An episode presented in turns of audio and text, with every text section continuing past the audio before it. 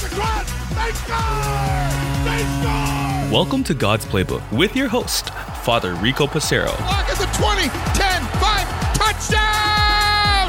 Touchdown! Let's play ball. Friends, welcome back to God's Playbook. Today we're going to look at John chapter sixteen, verse sixteen, and then twenty-one to twenty-four. Jesus says to the disciples, "A little while and you will no longer see me, and again a little while you will see me." When a woman is in labor, she is in anguish because her hour has arrived. But when she has given birth to a child, she no longer remembers the pain because of her joy that a child has been born into the world. So you also are now in anguish, but I will see you again, and your hearts will rejoice, and no one will take your joy away from you. On that day you will not question me about anything. Amen, amen, I say to you, whatever you ask the Father in my name, he will give you. Until now you have not asked anything in my name. Ask and you will receive, so that your joy may be complete. The Gospel of the Lord. Praise to you, Lord Jesus Christ. Friends, Jesus continues to prepare the disciples and each of us of his leaving. He tells them that he's going to suffer and die and rise from the dead. We know that he then ascends to the Father and sends the advocate.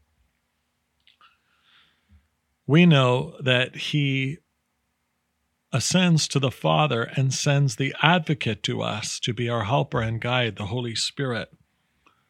But what he's doing is he's preparing the disciples for the emotional roller coaster that they're going to be on. They're going to watch Jesus suffer and get arrested. They're going to hear of him on the cross.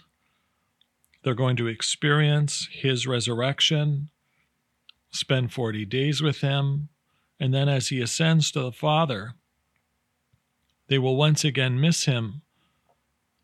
And yet, their joy is complete because the advocate will come to assist them. That one day they will see him again in his kingdom. Jesus is preparing us for the future, what life is going to be like, and what eternal life is going to be like. So this idea of the Holy Spirit being with them signifies God's presence will be ongoing. The disciples became so complacent, so dependent on this daily journey with Jesus that he was teaching them that this journey will end, and that soon he will use them as his instruments to go out to all nations and baptize them in the name of the Father and of the Son and of the Holy Spirit. He's preparing them that the advocate will be their guide, that indeed the human Jesus will not be by their side, but that God's presence is ongoing, and that they will find true joy in understanding that the Holy Spirit has come upon them, is leading and guiding them. And so it is for us in our lives too. When we lose a loved one, we long to be with them again.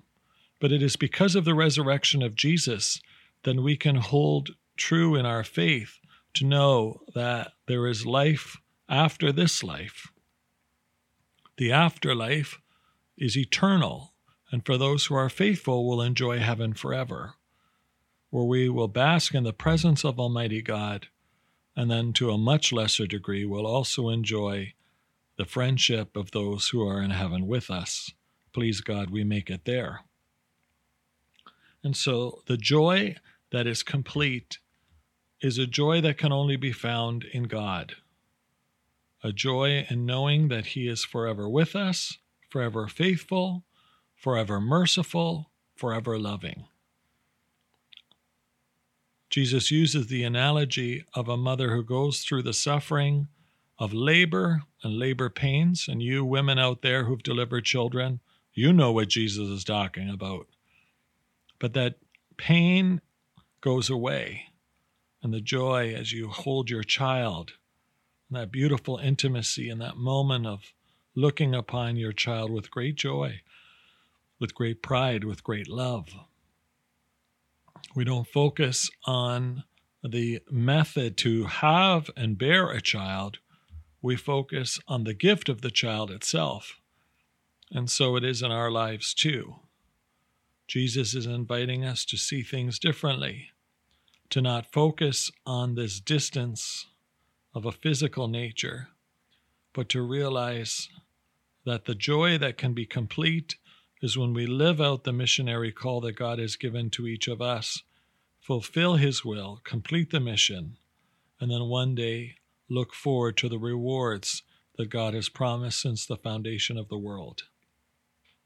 So today, friends, as we focus on this powerful passage, may it help us to lift our spirits, just as the apostles' spirits needed to be lifted in preparation for what God was going through. Sometimes we need to be prepared for when hardships come in our life too. For indeed, our joy will be complete so long as we focus on our intimacy and relationship with God. For God's Playbook, friends, I'm Father Rico. God loves you and so do I. If you like what you hear, please consider supporting us using any of our affiliate links in the description below via Buzzsprout, Ko-Fi, or GoFundMe. Thanks, and God bless.